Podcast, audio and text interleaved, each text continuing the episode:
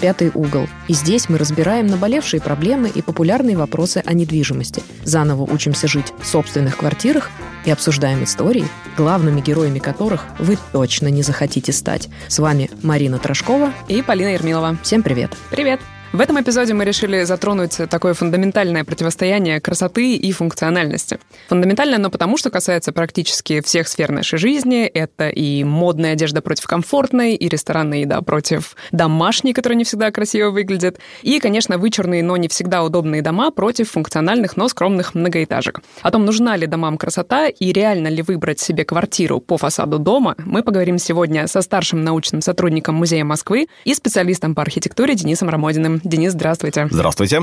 Давайте по-честному. Современная архитектура жилых домов, которые строятся в основном из стекла и бетона, может удивлять. Но что она в себе несет? Это просто желание архитектора и застройщика выпендриться или действительно архитектура здания влияет на условия проживания в нем, на комфорт, на уровень жизни жителей? Здесь очень сложный на самом деле вопрос, потому что, с одной стороны, конечно, нам хочется любоваться красивыми зданиями, и, опять же, гуляя по городу и живя живя в этих домах, хочется, чтобы дом выглядел красиво, но, как показывает э, практика, в Москве архитектура не влияет э, именно на социальный состав, на какую-то именно атмосферу внутри этого района, потому что, опять же, мы видим, что в городе большее влияние гораздо на какую-то среду в данном районе, в данном доме влияет сами жители, именно социальный состав, потому что, опять же, если мы возьмем какие-то районы, да, Москвы, ну, допустим, то же самое Крылатское, там вроде бы панельные дома стоят, абсолютно абсолютно типовых э, серий, да, P44, P3, самая массовая серия, появившаяся в середине 70-х годов, но из-за того, что изначально район был заселен абсолютно таким вот э, номенклатурным слоем, там государственные чиновники, там силовые ведомства были, элита творческая,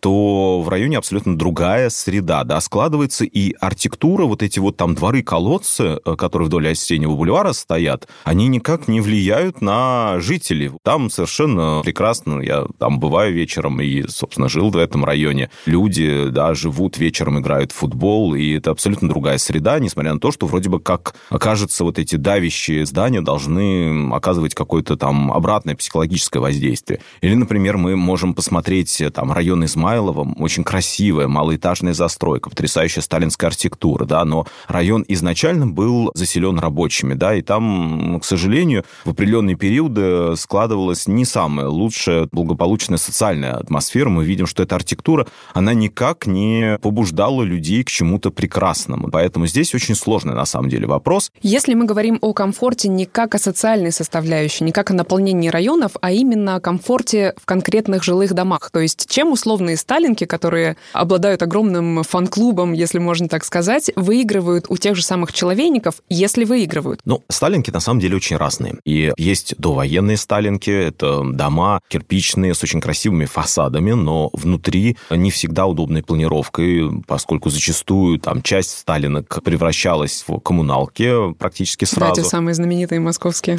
что-то, да, в какие-то дома там действительно были элитарными, но в этих сталинках зачастую бывают деревянные перекрытия, и вот этот очень проблемный как раз момент для этих домов в том, что эти перекрытия не всегда выдерживают какую-то определенную нагрузку, есть куча ограничений. Есть сталинки послевоенные, и тоже это очень разная градация, потому что есть малоэтажные сталинки, как, например, там э, район Щукина, то же самое вот Измайлово. Есть сталинки уже более поздние, и вот это как раз более качественные частное жилье, потому что вот эти сталинки, как, например, там район песчаных улиц, да, или первый квартал юго-запада около станции метро «Университет», эти дома строились из кирпича, но там уже железобетонный каркас, железобетонные перекрытия, и вот эти дома, они вечные. Конечно, там дом морально стареет, стареют инженерные коммуникации, но, как мы видим из практики эксплуатации Московского жилищного фонда, все это реконструируется прекрасно, и дом обновляется. При этом как раз эти дома не более основательны в плане качества строительства и гораздо легче реконструировать эвакуируются без отселения жильцов, чем те же самые огромные человейники, которые уже строятся в наше время и которые гораздо быстрее, на самом деле, стареют, чем дома, построенные там в середине 20 века. Давайте честно, Москва дама большая. И в основном о Москве, об архитектурной составляющей Москвы судят по ее открыточным видам. Это Сталинки, ВДНХ, это Большой театр, Кремль и так далее. Насколько в таких городах уместно говорить о каком-то стилистическом единстве в принципе? Оно нужно городу? Ну, я думаю, что как раз Москва — это такое вот э, сочетание несочетаемого. И в этом как раз вот фишка Москвы. Ее действительно такой вот облик в том, что есть вот эти вот как раз ярко узнаваемые точки, такие реперные, которые всегда как бы, да, в городе останутся, которые дают такое вот понятие узнаваемости, да, Москвы. Там Кремль, собор Василия Блаженного, сталинские высотки, которые, кстати, стали таким очень ярким символом Москвы, вот без которого город невозможно, да, представить в 20 веке. И пока что, к сожалению, сожалению, вот, что мне очень жалко, за последние, наверное, лет 50 в Москве не появилось какого-то такого еще ярко уникального здания архитектурного, которое бы как раз встало в этот вот ряд, которое могло бы остаться, да, в городе. И, глядя на это здание, мы могли бы понять, что, да, это Москва. Все остальное это действительно такая получается как вот средовая застройка города, да, но если начать ее детально разбирать в каждом районе, она на самом деле становится достаточно яркой, по-своему уникальной, да, вроде бы как бы она теряется вот в этой типовой, однообразной иногда, да, застройки, но тем не менее внутри каждого района появляются какие-то интересные яркие доминанты, да, как, например, в спальных районах там 60-х, 70-х годов есть э, какая-то индивидуальная отдельная архитектура там в виде оставшихся там кинотеатров, вот, или, допустим, сохранившихся более древних храмов, которые когда-то были там сельскими, да, и эти территории вошли в состав Москвы, либо каких-то отдельных там архитектурных изюминок, которые становятся уже в наше время, да, предметом какой-то яркой, да, архитектуры архитектуры там, советского брутализма, как, например, там жилой комплекс «Лебедь» на Ленинградском проспекте, или знаменитый вот дом э, «Корабль» на Большой Тульской улице. Какие-то такие объекты, которые,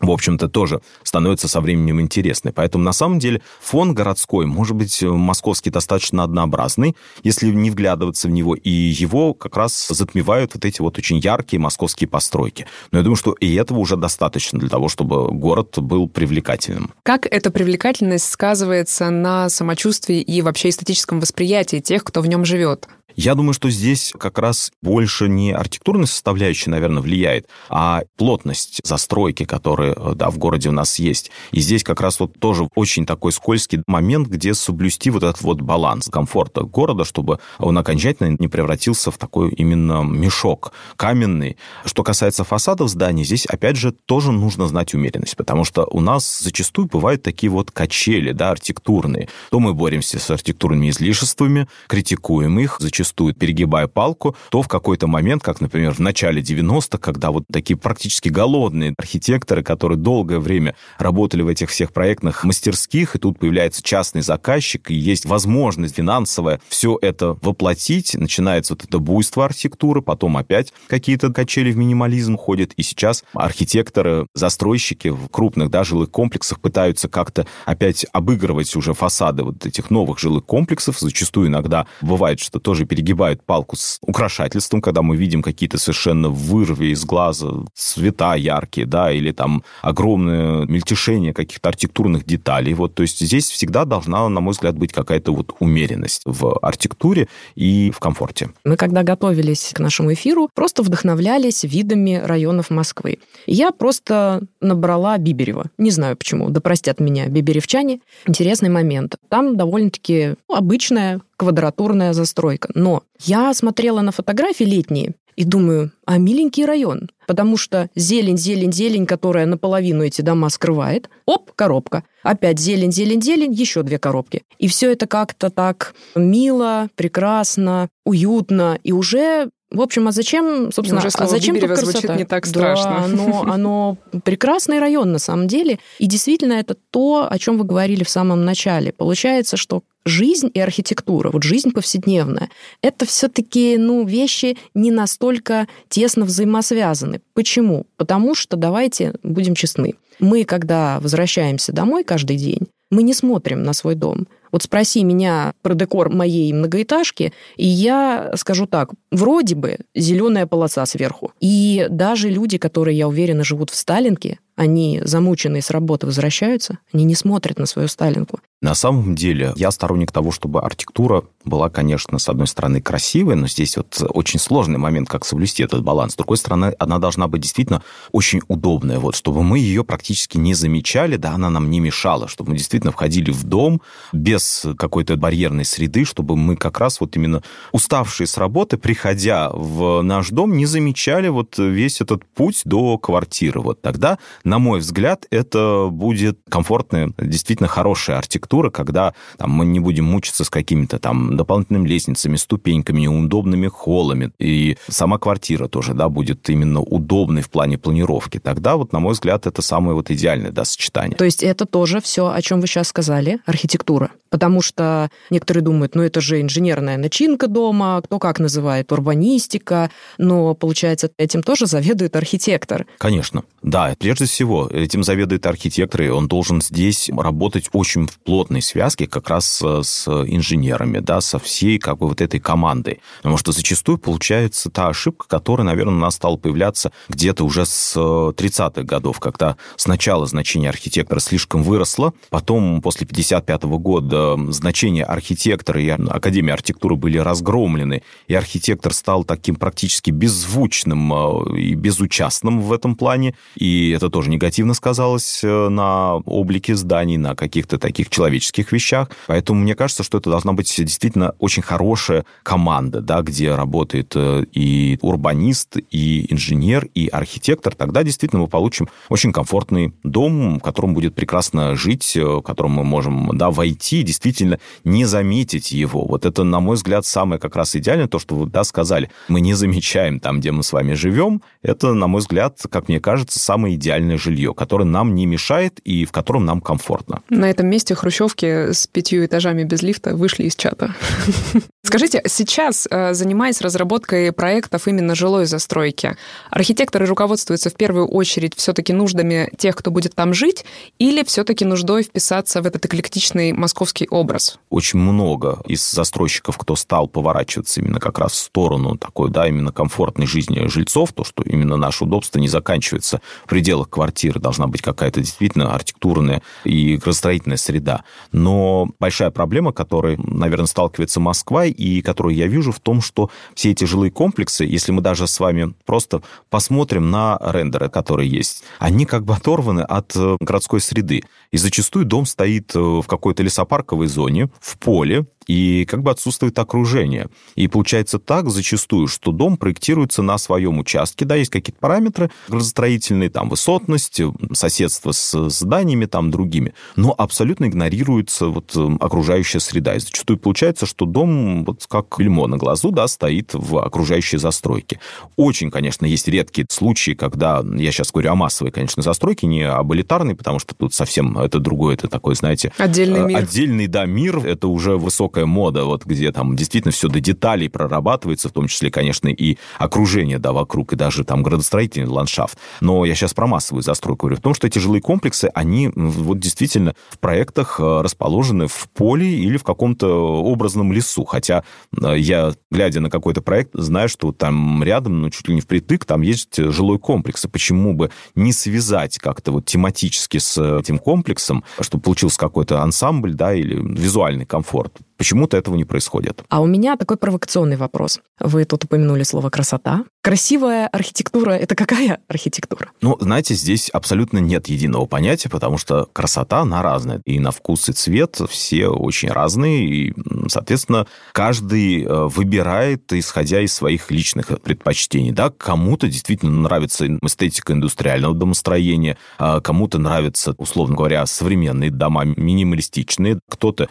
предпочитает жить в объектах авангарда, да, и там выбирает там, район Шабловки, например, или, например, вот дом коммуны Наркомфина, тот же самый, кто предпочитает да, жить именно в такой эстетике. А кому-то нравятся районы сталинской застройки, кто-то мечтает жить действительно в Хрущевке. На самом деле у людей абсолютно разные предпочтения о красоте, и здесь я думаю, что никогда никто не сойдется в том, какая архитектура должна быть красивой. Да, есть массы устоявшиеся понятия, и когда я там провожу какие-то мероприятия, лекции, экскурсии, я понимаю, что люди гораздо, конечно, в массе своей лучше реагирует на классическую архитектуру. Она понятна всем практически и, в принципе, не требует каких-то разъяснений. Потому что если мы с вами покажем там городскую усадьбу, условно говоря, с портиком, да, там рубежа 18-19 века или Сталинку, огромное количество респондентов, то в большинстве своем они скажут, что это красивое здание. А вот уже объект авангарда, модернизма дело сложнее. Вкуса. Да, это уже дело вкуса. И здесь уже, конечно, мнение очень сильно будет различаться у людей. Поэтому, на мой взгляд, наверное,